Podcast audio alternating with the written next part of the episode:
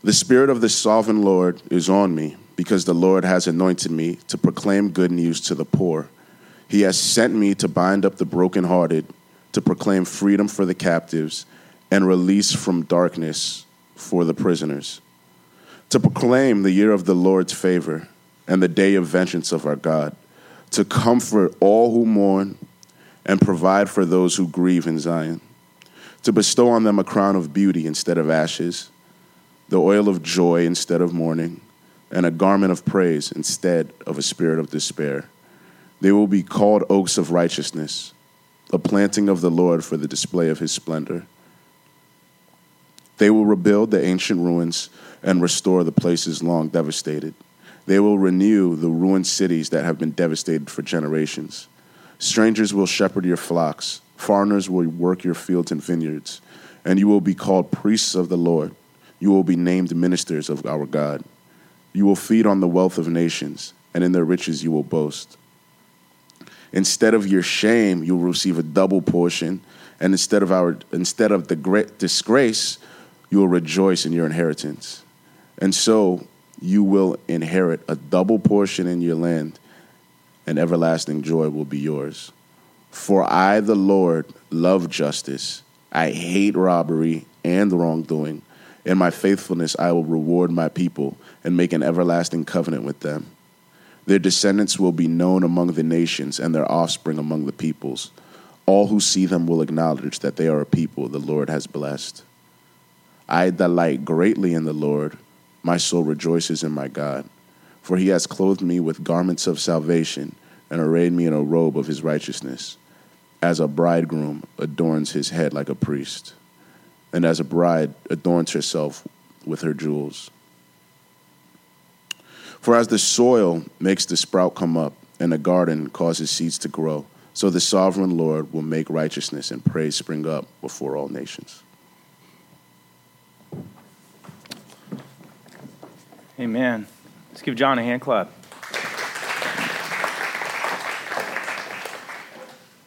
So today I just wanted to start out with a question. What is our salvation for? We say we've been saved. Why? The scripture we just read, Isaiah, the prophet that lived several hundred years before Christ, said, The Spirit of the Lord is upon me. For what purpose? Why is the Spirit of the Lord upon us? We look out in our culture and we see some things around us as we look in our culture that remind us of this text. We see mourning and suffering and broken-hearted people. We see the poor. We see captives and prisoners, especially in, in light of recent events. You know, this week when we heard what happened to our very own Alfred Olango, shot by a police officer in El Cajon part of Tyson and Winnie's family, our family, right? This isn't just some hashtag over in a distant city. Suffering has a face. Right? This is our family, our mothers, brothers, sisters, daughters suffering, feeling the loss of this. What does our faith call us to do in a culture with such suffering? What do we do in a culture where systemic racism still exists? Where injustice and pain and suffering still exists? How do we respond to the brokenness of our city? Another way to ask this question, and this is how I'd like to frame this for the whole series where do our faith and our culture meet? And today we're going to talk about that kind of from a 50,000 foot view. We're going to do a flyover of what we're going to be delving into in this entire series. And there's three movements today. We're going to talk about the problem, we're going to talk about the solution, and we're going to talk about the result. And as we go, I'm, I'm going to go as fast as I can because we've got a lot of ground to cover in a little time to get there. So hang with me, and we're going to move fast today. But this, this question about faith and culture meeting it presents a problem for many Christians in the church. Many Christians aren't really sure what to do with that. And that's one of the reasons why culture looks like it does right now. If you look at the last hundred years, Christianity's kind of taken three approaches to culture FDA, fortification, domination, and assimilation. Okay, and it's all started back, you know, there was a time when culturally at least, America was more Christian than not.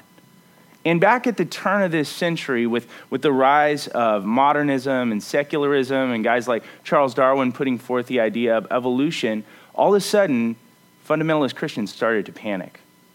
You guys see the movie Inherit the Wind, maybe, or read the book back in the day, the Scopes monkey trial, where a teacher was put on trial for teaching evolution in a public school.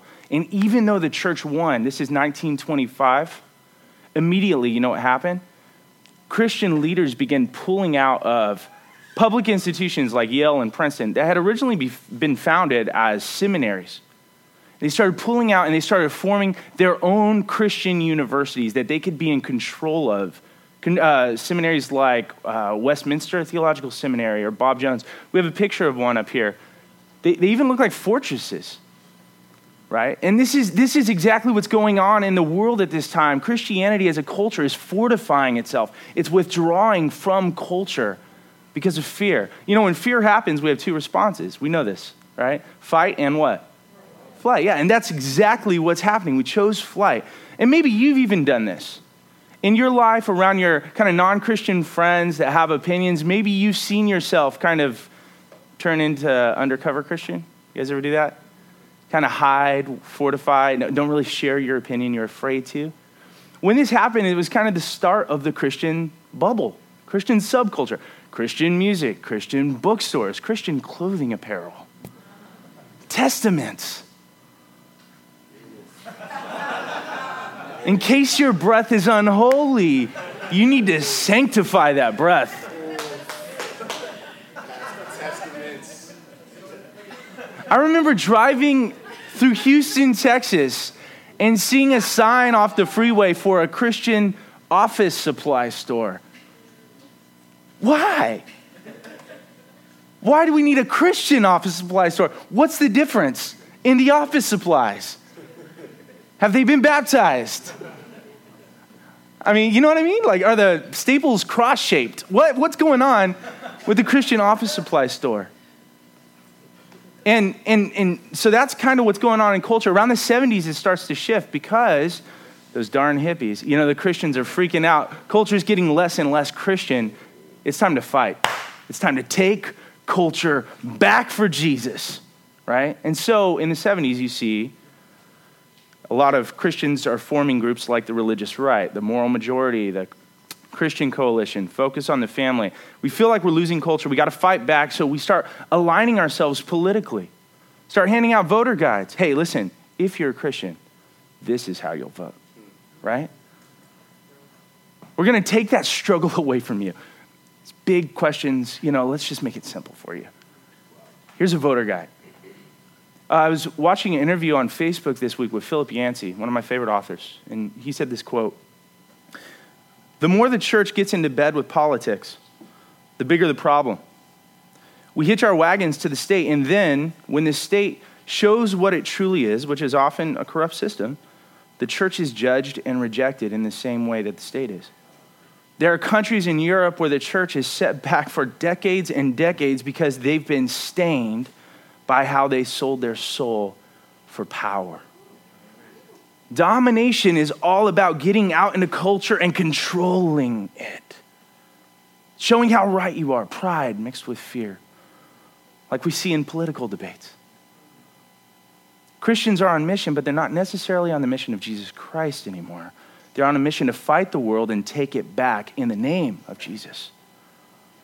And when we allow our politics and when we allow our views to influence our mind more than the gospel, people stop encountering Jesus when they encounter us, and they encounter something else.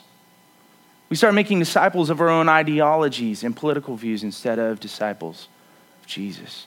It's almost like we're praying, My kingdom come, my will be done. Have you guys ever maybe even done this in your own personal life? You try to argue somebody into the kingdom? Try to show them how wrong they are and how right you are. How's that work out for you? Yeah, it's not that great. And same thing happened with culture. Culture saw this happening and culture revolted. People actually started hating the church. Grew hostile. It became a culture war. And you know this if you pay attention to bumper stickers, right? Because in the 70s was the invention of the Christian fish, Jesus fish. People started putting it on the back of their cars. So non Christians responded with the Darwin fish. You guys remember that with the cute little feet? And so, how did the church respond? We got a bigger fish, eating the Darwin fish. because, you know, what would Jesus do? And that shows the war that was really going on under the surface. And the problem is, if we fight that war, we lose even if we win. You know what I'm saying? Even if we become the dominant source in culture, we lose because we lose Christianity, like Philip Yancey was saying. And in the wake of it all, this new generation was growing up in the church, not liking any of this, hating the struggle, the power struggle, the culture war. And I, I like my non Christian friends. And I, really, can't I just go trick or treating, mom and dad? You know, that kind of thing is happening. And so this generation grows up, starts saying, why are we fighting this culture war?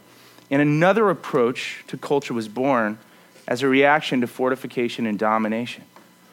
And this, this approach to culture wasn't really concerned with the moral majority. In fact, it ended up not being concerned with morality much at all. Unfortunately, by blending in, they lost what really set them apart.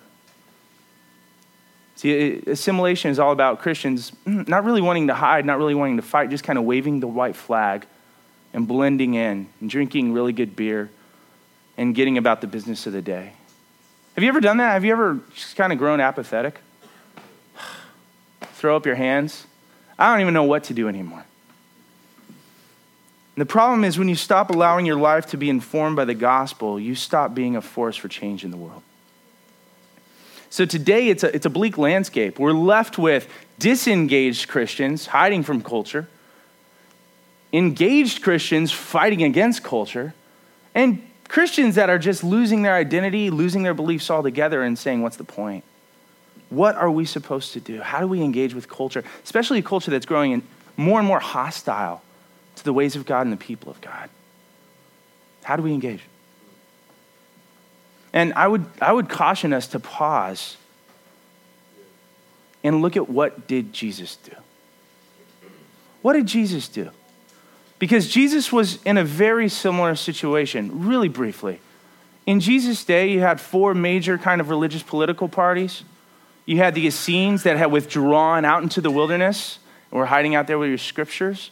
You had the Pharisees who were trying to rise to power through the system, through adhering to the Romans, and the Zealots who were trying to rise to power by killing the Romans. And then you had the Sadducees who were very sad, you see, because because they were being seduced by the Hellenistic Greco Roman culture of the day. They didn't believe in the resurrection anymore. Pretty soon they would stop believing in spiritual things altogether. So Jesus walks into this cultural landscape with these different groups pulling cultural fabric apart at the seams. And he walks in and he takes a totally different approach not fortification, not domination, not assimilation. Jesus brings incarnation. That's the second point the solution incarnation. John chapter 1, the classic incarnation text. In the beginning was the Word, the Logos, the reality of who God is and what His kingdom is like. Jesus, the Word, and the Word was with God, and the Word was God. Skip on down to 14. And the Word was made what? Flesh, and dwelt among us. And we saw His glory the glory is of the only Son of the Father, full of grace and truth. We're called to living like Jesus, incarnational lifestyles. But what does that look like? Well, fortunately for us, Jesus gives us a picture of it.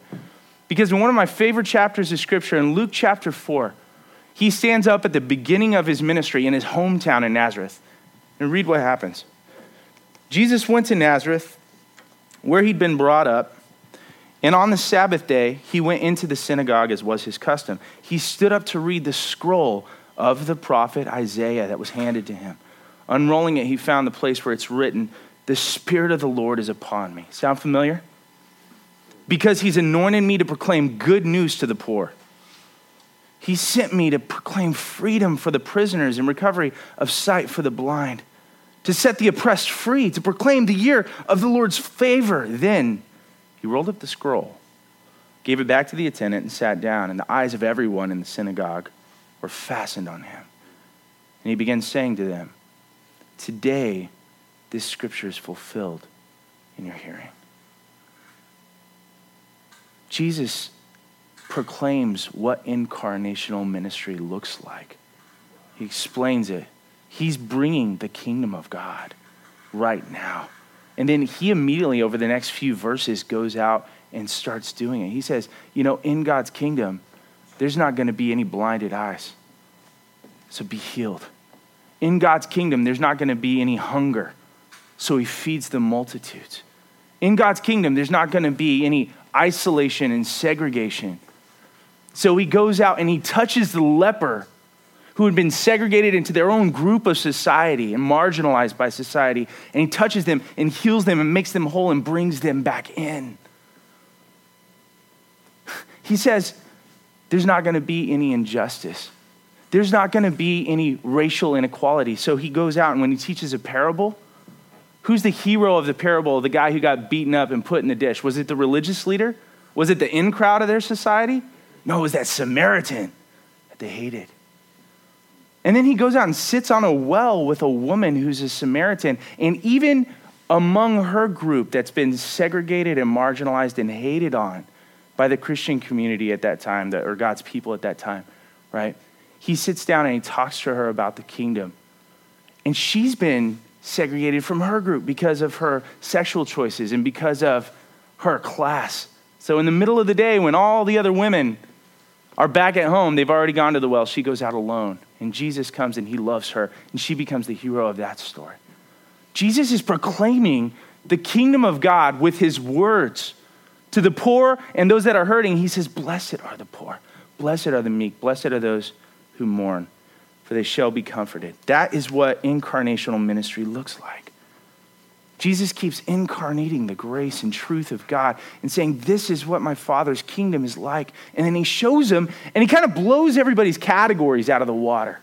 Hey, real quick, will somebody hit the ACs on? It might just be me, but I feel like it's getting toasty in here. Maybe it's the conviction of the Lord. Ah.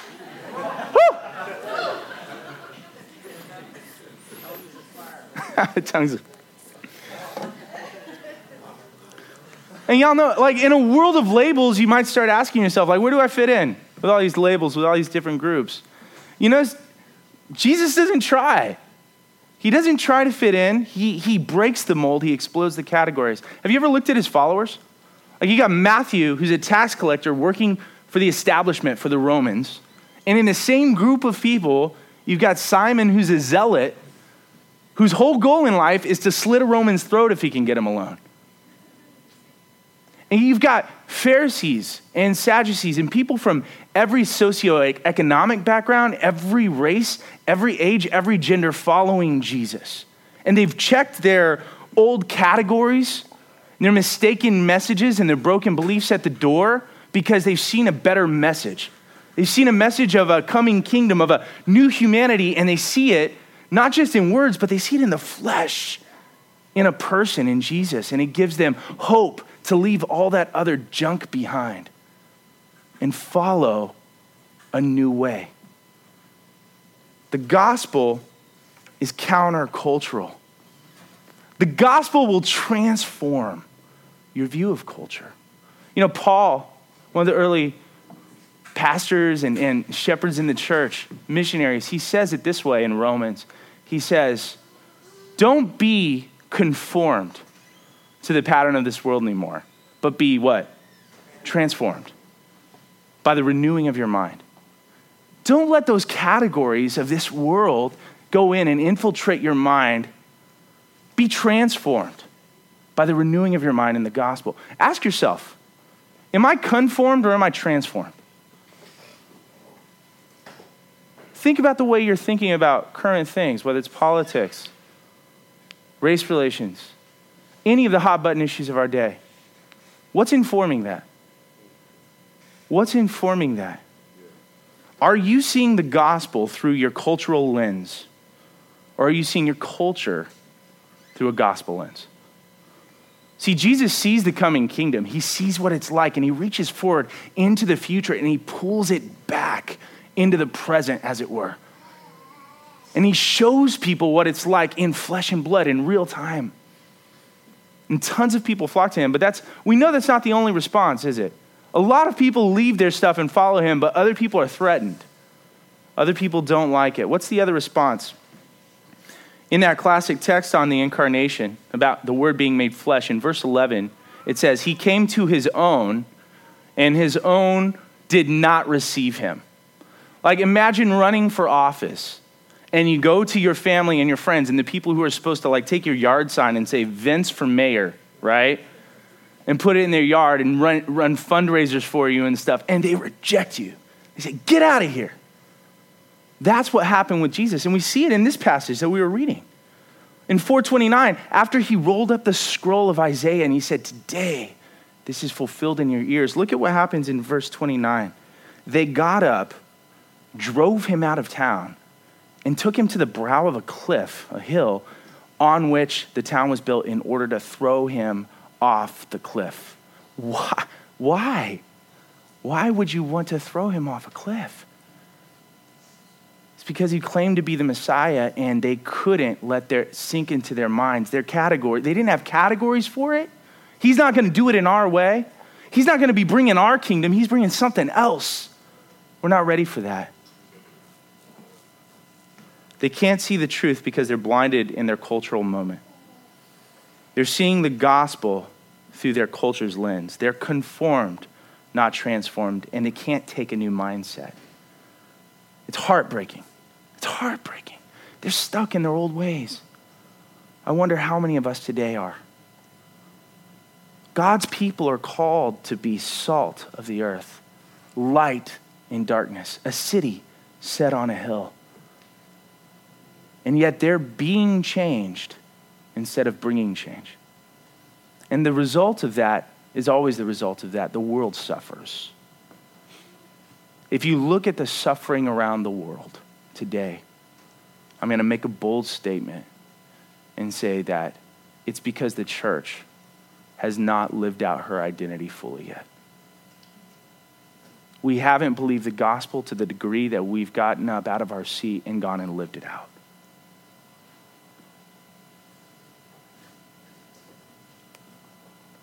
These people wanted him dead. And know what? You know, three and a half later, they actually, three and a half years later, they actually got their way. They marched him up another hill. Instead of throwing him off a, a cliff, they threw him on a cross and they killed him. And the man who loved us, who showed us grace and the truth of God, the man who incarnated the kingdom of God by teaching and healing and loving, the man who lived out a perfect life in our place, he ended up dying a death that we should have died. Jesus did what we couldn't do. For all the times that I've said, and you've said, My kingdom come, my will be done. For all the fear that we've allowed to fortify us against one another. For all of the pride we've let drive us to dominate each other. For all the apathy that we've let drive us to just blend in and assimilate and lose our identity. Christ took all the fear, all the pride, all the apathy, all the misguided allegiances, and he ultimately put them to death within himself so that we could be given life. So we could be given life in their place. On the cross, he displayed the love of God incarnate. So now, I know it's been heavy to this point, but I just want to share some good news with you. Because of the dark place of the cross, today, we're free. Do you know that? Do you believe that? Today we're free. You don't have to be motivated by fear anymore. You don't. Because through the cross, God shows us that even in the darkest hours, He's got it. Even when it seemed like the world was broken and hopeless, God was sovereign over it. He had a plan. You guys see that in the story? In the darkest hour on earth became the brightest light and hope of redemption because three days later, Jesus rose victorious. God is in control anything in your life that you feel overwhelmed by. God's big enough to handle it. God's got a plan for it. He's sovereign, and even in the most broken moments, He can redeem it. Amen? And, and second, you don't have to give up and give in to apathy. Because on the cross, God shows us that He cares.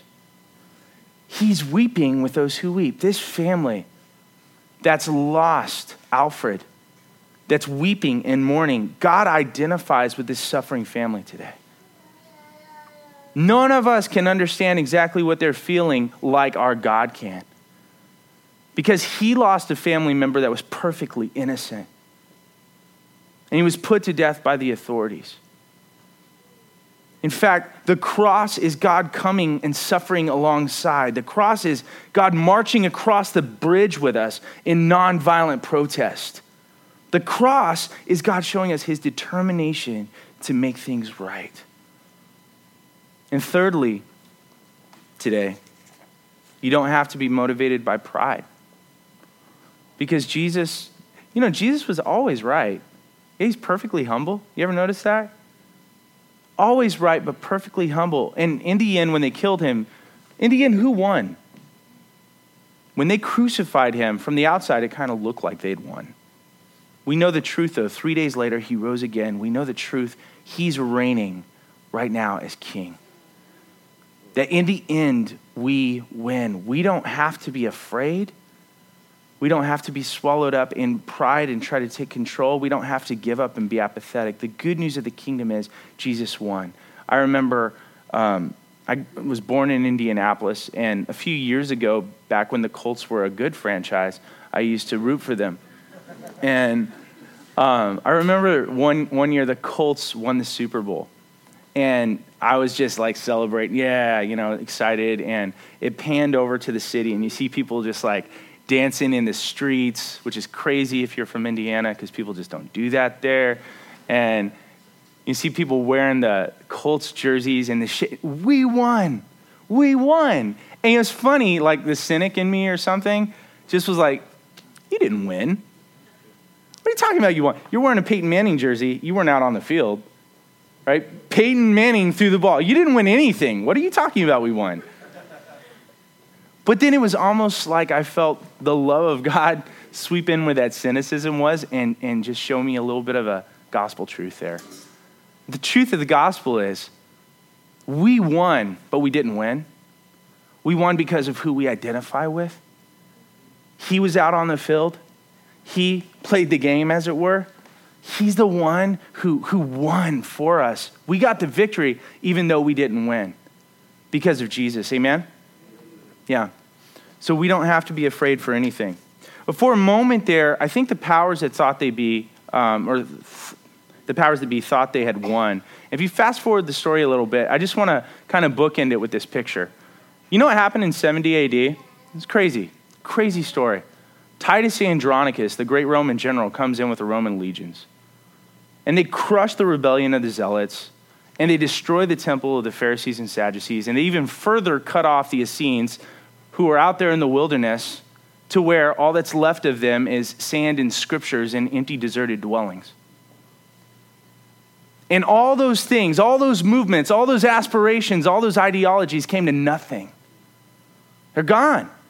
In fact, it's 2,000 years later, and every government that was around at that point, guess where they are? Gone. But the church is still here. How did that happen? What was different about this thing that Jesus started with the church, this incarnational family of followers? They kept growing and growing until they turned the world upside down. And, and I think this, the answer to that is found in what Isaiah prophesied. Remember what Isaiah said would happen to those who were healed by the one who would come in the Spirit of God? He says, and I want you to pay attention to this because this is you he's talking about. They become repairers, menders, and restorers of broken lives and desolate cities. The love of God revealed in their lives is going to draw hearts of people back to the ancient paths of true worship and restore confidence in God and His laws. That's what verse 4 is about. Verse 6 says they become a kingdom of priests, ministers of our God. Verse 7 they become his bride, beautifully arrayed in the robes of righteousness and the garment of salvation that he, their bridegroom, provides for them. This is the legacy of the church, by the way. This is what we're called to be. It's definitely not what we always are, but it's what we're called to be. Put another way, you know, back at the beginning of John, it says Jesus came and incarnated, right? In the end of John, Jesus sends out his followers in verse uh, chapter 20, verse 21 and 22, and he says this. Again, Jesus said, Peace be with you. As the Father has sent me, I am sending you. And with that, he breathed on them and said, Receive the Holy Spirit. The Spirit of the Lord is upon me. Actually, I want you to say that with me, real quick. Will you say that with me? Let's say it. The Spirit of the Lord is upon me. Jesus commissioned his church. Just as he'd been sent to do this work, he sent out his people, his bride, his kingdom of priests to do the same work. Empowered to be the new humanity. And that's exactly what they did. They lived their lives together as a family on mission. If you just read through Acts, right? Acts chapter 2, they're filled with the Spirit. Acts chapter 3, they start demonstrating the gospel. They start healing people. They start declaring the gospel even to the religious leaders who are ready to persecute them right? It just keeps going and going until Acts chapter 11, one of my favorite things. And I want to close with this picture. There's this city called Antioch. Anybody ever heard of it? In Acts chapter 11, it says it's the first place that the followers were called Christians. Now, you got to understand something about the city of Antioch. It was the third largest city in the world at that time. It was Rome, Alexandria, and Antioch. 500,000 people, half a million people. Huge city. And like many of the cities of that day, it had a wall around it, but unlike many of the cities, it had walls inside of it. You say, that's weird. It had a grid system that we kind of take for granted today, you know, perpendicular streets. That wasn't a thing back in the day, but, but it was here in Antioch. And these walls, the reason that they built them is because in so many cities back in the day, where you had mixed populations, you would have huge race riots that could destroy and decimate a city. So they put the Jews in one quarter, and they put the Greeks in another quarter, and they put the Romans in another quarter, and they divided the city up between the races. And the problem with it was, like, you would think, okay, maybe that's a cool solution. The problem was, if we're going to divide by race, right, that's one difference that we can find. But if that's not available to us, it's almost like we're just looking for other ways to find differences. You notice that? We'll find differences in gender or socioeconomic standing or age or anything. We find some kind of way to try to level ourselves up and feel like we're better than others. And in those corridors, even though the races were divided, each corridor had its poor, it's marginalized, it's sick, it's suffering, and it's wealthy. And when the gospel hit the city of Antioch, for the first time ever, Christians started crossing the walls and taking care of each other's poor and taking care of each other's needy. And pretty soon, there was a small family a city within a city, as it were, that was living in this totally new way. And people in the city saw it and they were drawn to Christ through it to the point that almost all of Antioch at one point had become Christian, even in the face of persecution. And you couldn't peg a Christian in Antioch based on their race or their background or their age or anything else because everybody was a Christian. They really mirrored the world around them. The leadership of the church reflected that world. It was one of the most diverse leaderships in, in all the ancient world. And the cool thing was, the entire city was transformed because of the gospel in and through the work of God's people in that city. What a picture. You know, in ancient world, it became a hub of mission for the entire world. It was one of the central Christian cities in the apostolic age because the gospel had transformed it. And how? It hadn't, it hadn't done it through fortification, through domination, or assimilation. But it had done it because the gospel incarnated through the church and empowered people by the Holy Spirit. And guys, at the end of the day, that's what our hope is here in this city. Our hope for New City is that we would be a countercultural city within the city, a family that shows the world the love of God in our very existence together, in our daily life together. When you start, imagine, imagine seeing people in every walk of life educators, politicians, in the arts community, in, in business and entrepreneurship, in, in every aspect of society. Seeing people become Christians, become disciples, not trying to fortify, assimilate, or, or dominate, right? But, but, but actually incarnate the love of God through what they're called to do and transform the culture around us. Can you, can you imagine what that would look like? That's our hope for this city. And the cool thing is, I see the seeds of hope in that. I see, look around the room. This is one family. All, we're not divided by race, class, age, or gender, right? This is one family. We just had a pastor's coffee and it warmed my heart because two of the newer people who started attending New City said, We felt drawn to the church when we showed up the first time. We said, This feels like family here. Because it didn't feel like some of the some of the groups that they'd gone to that were just, you know, one homogenous. Let's say that word. Homogenous. Right? It's a family. This, this looks like what heaven's gonna look like. The diversity, the beauty. Are, are you guys looking forward to that? It's the kingdom, yeah. The kingdom of God. What do we do with those seeds of hope that God's planted here? How do we respond? And I'll, I'll close with this. How do we respond to the systemic racism out there? How do we respond to the broken dialogues we see on Facebook and, and the cultural bias instead of the gospel?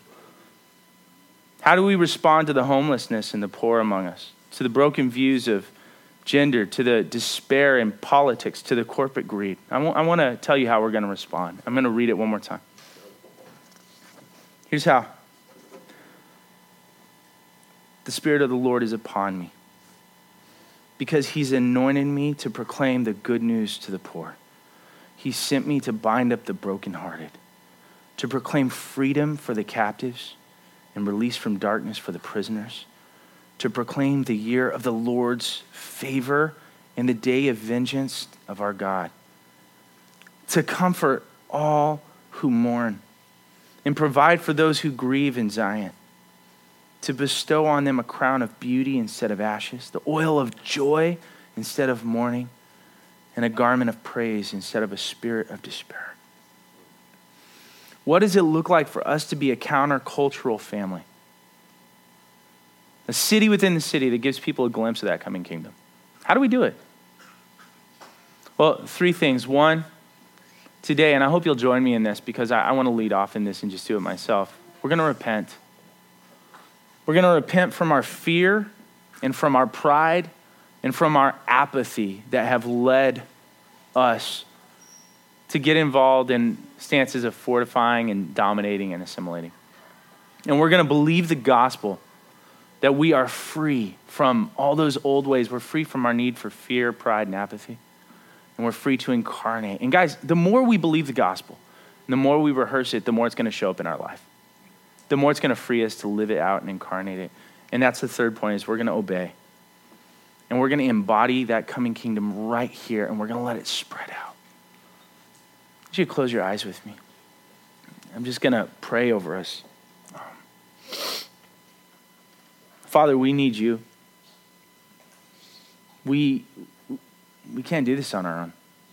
On our own, we have these defaults in our heart of misguided messages and broken beliefs that kind of lead us off track. And we have these motivations of pride and, and anger and apathy and, and fear. I pray you would change us at a heart level, that you would change me at a heart level today so that I would become somebody who embodies justice and reconciliation in a culture that's full of injustice and resentment. I pray that you would free us as a church to embody racial equality and family unity in a culture of systemic racism, to embody grace and truth in a culture of hate and lies, to embody patience and humility in a culture of self centered pride and politics. God, help us to be a picture of the coming kingdom. Help us to be the change that we're all longing to see in the world. I pray that you would empower us by your Spirit to be the healing that our neighbors and cities need and to work from that reality to bring restoration to the culture and the desolate cities around us. God, when we ask, what is our salvation for? I pray that we would leave here with hearts beating to, to, to see your glory manifest and to see some good come into this world, some change, some transformation, God, starting right here with us. Have your way in this church, have your way through us, Lord.